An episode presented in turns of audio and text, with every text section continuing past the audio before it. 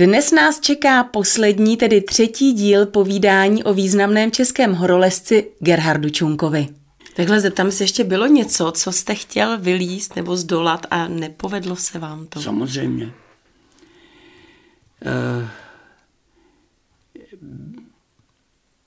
v Tatrách od Vevecké eh, dolině je stěna Grunu, která je asi 600 metrů vysoká a v zimě ještě nebyla zdolaná. A samozřejmě to lákalo, tak jsme eh, nastoupili v zimě, dobrá parta, čtyř lesců, místních a lezli jsme celý den, jenže pak začalo hodně sněžit a chybělo nám 50 metrů k vrcholu. A už to prostě nešlo. To prostě nedalo. Zkoušel to Sláva Stehlík, já jsem to zkoušel. To prostě nešlo, toho sněhu přibylo tolik, že takže jsme slanili dolů a pověsili, pověsili jsme krásný pytel. Tomu se říká pověsit pytel. A takových je víc, jo, hmm. to, to se prostě stává. Ale třeba i e, na tu šamunickou jehlu jsme taky prostě tam bojovali tři dny s bývakem a museli jsme slanit. Prostě to dál nejde. Potom vzniká únava, omrzliny jo, a tak dále. Ale ještě v tom Šamony my jsme taková příhoda, kterou teď budu psát článek, jak jsme malen zbohatli. Můžu? No určitě, pojďte. Naším cílem bylo vylézt na Mont Blanc. Ovšem v zimě to neexistuje. Hodně sněhu, laviny, mráz a tak dále. Ale my jsme se do toho pustili a ta lanovka, co na Midi, má mezi stanici, na plán de Midi. A samozřejmě my jsme tam byli s reprezentačním družstvem, ale bez peněz. Tři neděle, pár frantíků, to jsme utratili takhle za nějaký, za nějaký vínko nebo takhle. A ta lanovka stojí dost peněz, ale já jsem se seznámil eh, s šéfem té lanovky a on, jsme tam stáli plnou výzbroji a říkal, počkejte, já vám domluvím kabinu. Jo, zadarmo. No fajn. Tak jsme přišli, tak nastupte, jsme nastoupili do kabiny, která je pro 40 lidí a tam bylo asi 6 lidí. Tam byla krásná dívenka, thajská princezna z bodyguardy. A ona svolila, že horolezci s ní můžou, která měla pronajatou tu kabinku až nahoru teda. Tak jsme nastoupili, mladí kluci, že pustí se s ní do řeči, anglicky uměla perfektní, francouzsky. Bodyguardy koukali takhle to a ona jako, že jo, byla zvědavá, tak jsme si povídali, popřala nám, takový hezký setkání to bylo. No a my jsme vyrazili, přespali jsme tam, za tak, chaty jsou zavřený samozřejmě, tak jsme přespali venku a bylo hodně sněhu. A víte, ale postoupili jsme až na hřeben a tam je jedna taková plechová bouda, to je jenom jako bivaková, teď už je taky. Jenže ona byla celá zasněžená a tam jsem poprvé myslel, že zmrznu. Protože podle údajů bylo 40 stupňů minus a my jsme měli jenom bundice, péřové rukavice teda a tam jsem opravdu myslel, že to na mě jde. No, ale vydrželi jsme a šli jsme k vrcholu a najednou před námi kus plechu. Ono tam totiž měsíc před námi narazilo indické letadlo. Narazilo v noci, vybuchlo a od té doby tam nikdo nebyl. Jednak francouzské helikoptery, alujetky byly sice výborný, ale tenkrát 4000 metrů bylo pro ně maximum. Takže se tam nemohli dostat. A nikdo se tam netrouf v zimě tam dostat, my se tam dostali. Jsme se rozhlédli a to letadlo, jak narazilo, tak vybuchlo. samozřejmě všichni zahynuli a byli spáleni. Viděli jsme teda pozůstatky takhle různě na tom poli. Tak eh, jsme akrát vzali, tam byly nějaký dopisy, nějaká pošta, udělali takový snímek jako polohovej a šli jsme na vrchol. Podle měření bylo minus 42 a já si pamatuju, že eh, Budínovi eh, se otevřely řemínky od maček, tak se mu je zavazoval, to on se musel sundat rukavice, ale několikrát nazval, páš to už zebe, jako. To už Tomu věřím. Dosáhli jsme vrcholu a sestoupili jsme a ještě jeden den jsme jako museli bivakovat venku. No, ale přečkali jsme to a když jsme přišli dolů, tak ten den eh, pořádali tady ta škola EKAL pro nás, pro naši skupinu, pořádali takový večírek, samozřejmě s pohoštěním a tak dále. Jenže my přišli pozdě a ty naši kluci už všechno sežili, eh, pardon, snědli teda. a vypili, ale chlapi z té ekol řekli, nebojte se, my vás pohostíme. Tak jsme krásně poseděli ještě a bylo to hodnocené eh, velmi kladně, teda v zimě, protože Čechoslováci opakovaně eh, i ostatní, i v jiných alpských, na alpských velikánech v zimě, třeba na Matohonu, v severní stěně, na Aigu, vynikající Eh, výkony a já bych řekl, že, je to, že to bylo podmínkami, že u nás jako vrcholní výkony v naší republice byly v zimních Tatrách. Mm-hmm. A všichni ty lidi byli zvyklí za zimních podmínek, kdy jeli do Tatr a bylo hnusný počasí, ale aby něco vylezli, tak lezli i v těch hnusných podmínkách. A tím se jako naučili, mm nebo zvykli si na to, když potom byly ty podmínky, kde byste psa nevyhnala a ostatní lesci jako nelezou, tak to překonávali. Znal jsem jednoho rakouského lesce vynikající, jak je Štajmek, který říkal, v létě vlezu, lezu a v zimě lyžuju. Tím je dáno prostě hmm. tady to rozlišení. V poslední době je to trošku jiný taky, jo. ale Čechoslováci tady v tom byli teda jedničky. A ještě ten podtext tedy toho, jak jsme málem zbohatli. Jak jsme zbohatli. Letos na jaře pán Šledovec postupuje. My jsme potom dali samozřejmě všechny podklady policii, ty dopisy a nic jiného jste nenašli, nám řekli, nic v těch podmínkách, my jsme byli rádi, že pochodujeme na vrchol. Ale letos na jaře dole na Bosonském ledovec někdo objevil krabičku, která byla plná eh, drahokamů. Nějaký in tam převážel nějaký drahokamy. Tak tu jsme tu bohužel nenašli. nenašli. Ale historka je to krásná. Bohužel čas nás tlačí, mohli bychom si povídat opravdu dlouho. Ale věřím tomu, že nejednoho diváka to určitě zaujalo to povídání. Je něco, třeba nějaká kniha, kde bychom se mohli dočíst eh, právě o těch vašich cestách, o těch vašich historkách, vzpomínky nějaké? Tak jednak před několika lety vyšla v severočeském nakladatelství kniha o horo. Je to pěkná knížka o vynikajících lescích a o lezení v našem regionu. Oho. Pak vyšla kniha jako navždy první, to vydali Ostraváci a to je o československých horolezcích. Tam jsou jednotliví teda ty lesci to.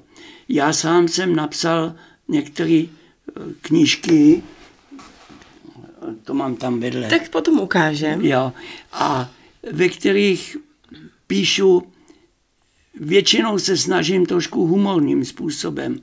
Některé ty příhody, příhody mých kamarádů, to hlavně, protože si myslím, že si zaslouží jako i se zmínit. Aby byli taky zvětšení v té historii toho československého horolezectví, protože to je ve středu Evropy, teď Češi nemají hory, ale dřív měli ty vysoké Tatry jako domácí, ale dostali se do celého světa od Afriky po Ameriku až po Himalaj, vynikající výstupy, že málo která takhle malá země má takovouhle základnu.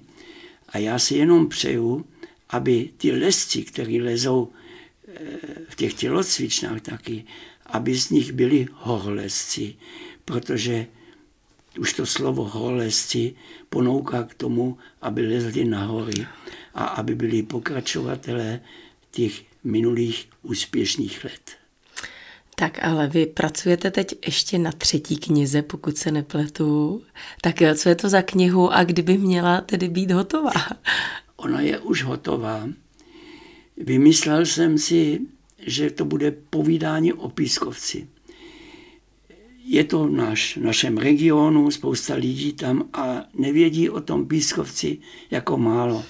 Takže je to povídání o všem, co si o pískovci musí, jak vznikl, co je to za kámen, různé odlišnosti, historie, jak se dřív lezlo, eh, krátké historky tam jsou, prostě všechno, co tam, nejenom teda ten náš region, který je jako hlavním tématem, ale i třeba ve světě pískovec, krátká zmínka, nebo v Česku tam jich je víc. A ta oblastí. technika toho lezení na pískovec je jiná asi, než když lezete na jakoukoliv jinou skálu.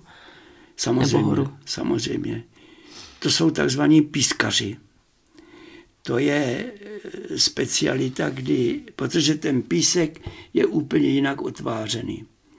Jednak má tam různé dírky, voštinky a takhle. A v poslední době jak byla dřív ta klasifikace maximálně do sedmičky, která vznikla v Sasku, tam vlastně to pískaření, pískaření říkám, vzniklo, tak teď už se překonalo, už jsou teda osmičky, devítky, desítky. Hmm. To jsou mladí kluci, kteří prostě jsou na té skále přilepený. A je to taky způsobeno jiným způsobem jištění je rozdíl, jestli máte hrubé pletené lano ovázané kolem pasu nebo kolem prsou, alebo máte moderní odpožený sedák, ve kterým sedíte a se kterým si můžete dovolit i spadnout několik metrů a nic se neděje. Tady ta technika posledních let, včetně lezeček, který, jak říkám, lepí na té skále, je, přispěla k tomu, že ty výkony jsou na podstatně vyšší úrovni, samozřejmě. Úroveň, to je vždycky takový, prostě kdo umí, umí, tak vyleze. Ale tyhle ty úvazky, nebo to jištění, spolehlivá lana, expresky, to znamená karabiny s mezičlenem a tak dále, mají vliv na to, že může líst mladí lesci, že jim to tak neublíží, páš dřív nejenom pát toho prvního, ale ten druhý, když už stal vyset za, za prsa hmm. v laně, tak se za chvíli udusil, že? A velký to vliv, velká pomoc je to pro dívky a ženy, který prostě měli potíže s tím hmm. uvazováním, hmm. i když jako uvazovat ty mladé dívky bylo vždycky bylo zajímavé. Nic. Ale teď prostě, když sedí v tom sedáku, hmm. tak je to úplně o něčem jiným. Takže ten pokrok je obrovský, eh, co se týká techniky a je to jenom eh, dobře, že ta bezpečnost se zvyšuje, i když ve skalách, v horách je vždycky eh, to, ta možnost teda nějakého úrazu. A proto říkám, hlavně se musí líst hlavou a každý co na to stačí. Ale o trošku víc, protože potom dokáže přelíst i to, co si třeba v životě předsevzdal nebo o kterým ani nepomýšlel. Takže to chce trošku rizika do toho vložit. Dočteme se v některé z těch vašich knih eh, také o tom, protože já vím, že teď nevím, jestli vy jste pojmenovával, nebo po vás bylo pojmenováno několik vrcholů. Ano, je to právo prvolezce nebo výstupy, že pojmenuje jednak buď cestu, kterou leze, nebo vrchol, pokud ještě nebyl dostoupen. Mně osobně nebo mojí partě se podařilo při expedici na Špicberkách ta vznikla, ta se, byly podmínky, že třeba do Himalají nebylo možno tehdy eh, z různých politických důvodů samozřejmě zajet. To nebylo jako teď.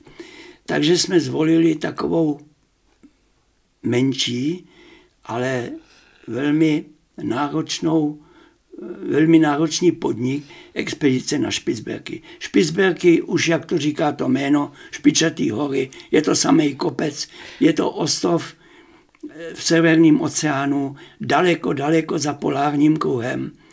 A my jsme tam se připravovali asi tři roky a eh, s přípravou jsme začali tím, že jsme začali schánět peníze samozřejmě.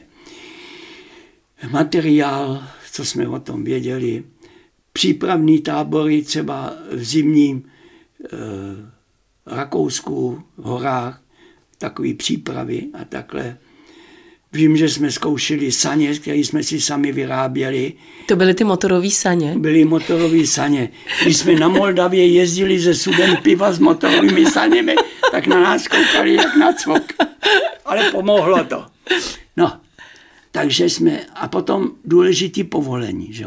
My jsme sice měli pozvání, teď to můžu říct, takový fiktivní pozvání od norských holesů, ale do Norska, ne, ale hmm. Špicberky patří, patří Norsku, Norsku že? Hmm. nebo takhle. A vím, že tenkrát do Ústí, to se musím ještě zmínit, přijel pan minister Voclon, ten měl na starosti jako no, a tak nás poslouchal, co chceme a moc ho to nezajímalo, poslouchal, poslouchal, až najednou se zvednul, když jsme řekli, že si všechno budeme hradit sami. No tak co, tak jeďte, chlapci. A tím bylo dáno rozhodující povolení, pak už všechny ty mm. razítka, tak jsme vyrazili. A vyrazili jsme v Dubnu a vrátili jsme se na podzim právě v den, kdy nás okupovali hmm. Rusové. Ale jenom ještě, my jsme úplně zamluvili právě to pojmenování tak, těch... My jsme se dostali na ty špizberky lodí, takhle potom jsme na saních táhli do vnitrozemí, do vnitrozemí, kde ještě vlastně nikdo nebyl.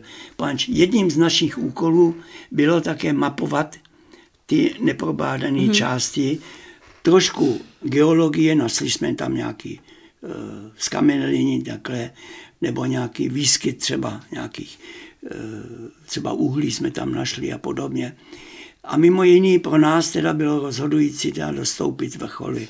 Tak jsme tam slezli asi 11 prvovýstupů na kopec a pojmenovali jsme je eh, třeba Teplický štít, mm-hmm.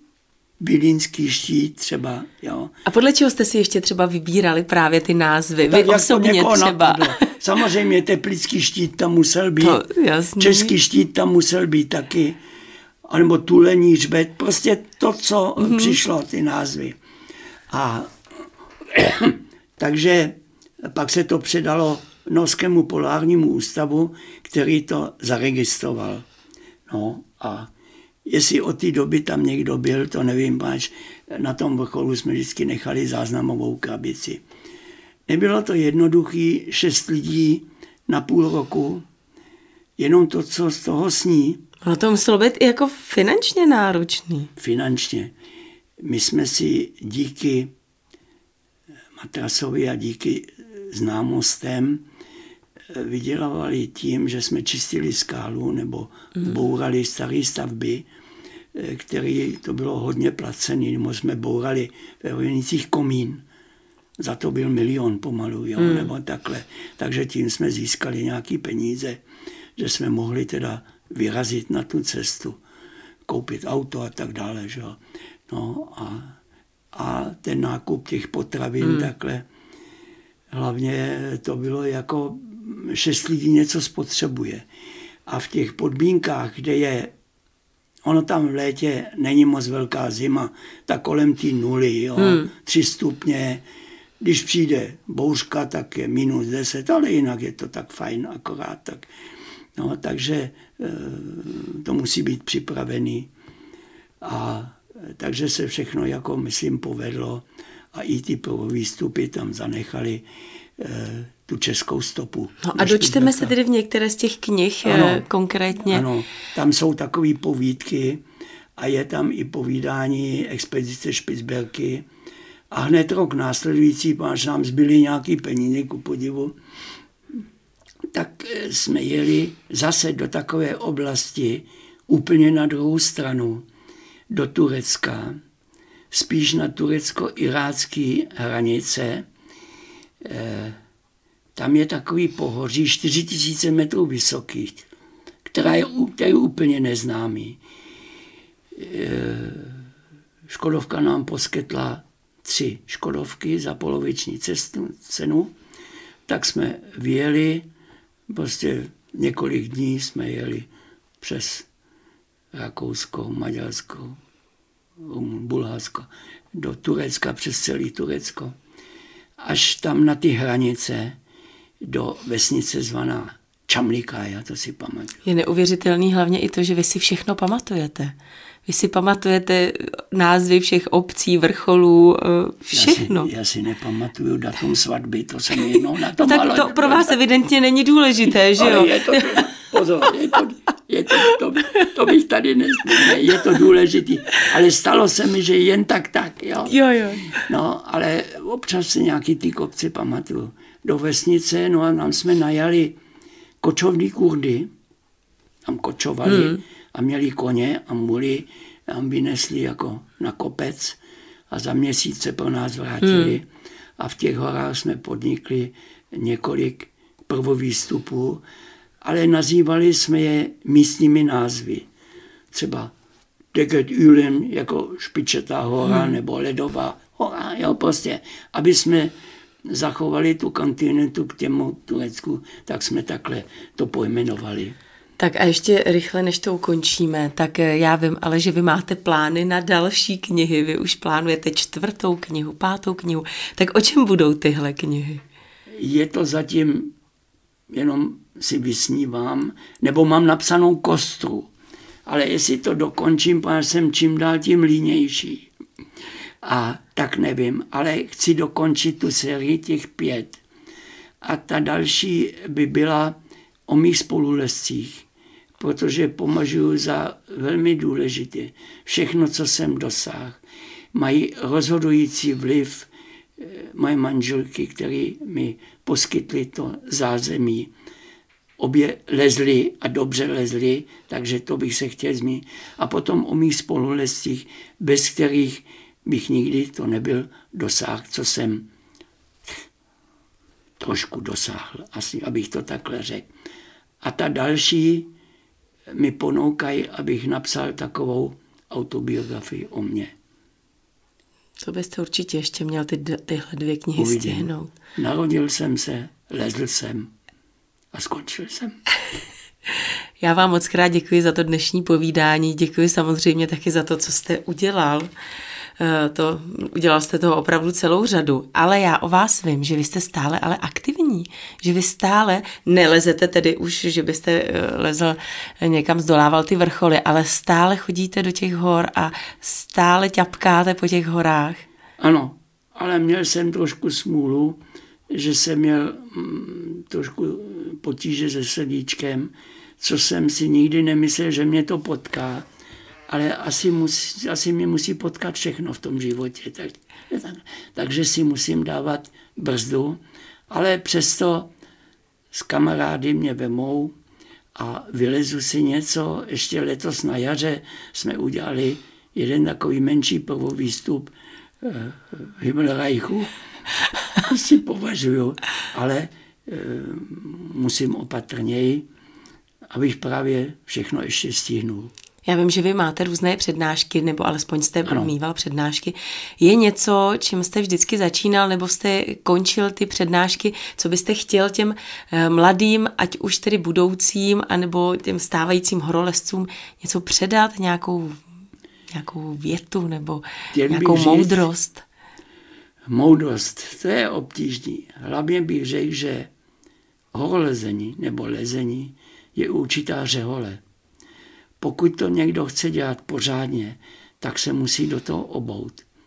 Musí trénovat a tomu plně věnovat. To nestačí jeden, dva, tři roky. To nestačí jednou si zajet na písek a něco si vylíst. To je sice pěkný, ale připravovat se systematicky, číst, číst mapy, znát o těch kopcích něco, Eh, teorií, že jo, poznávat.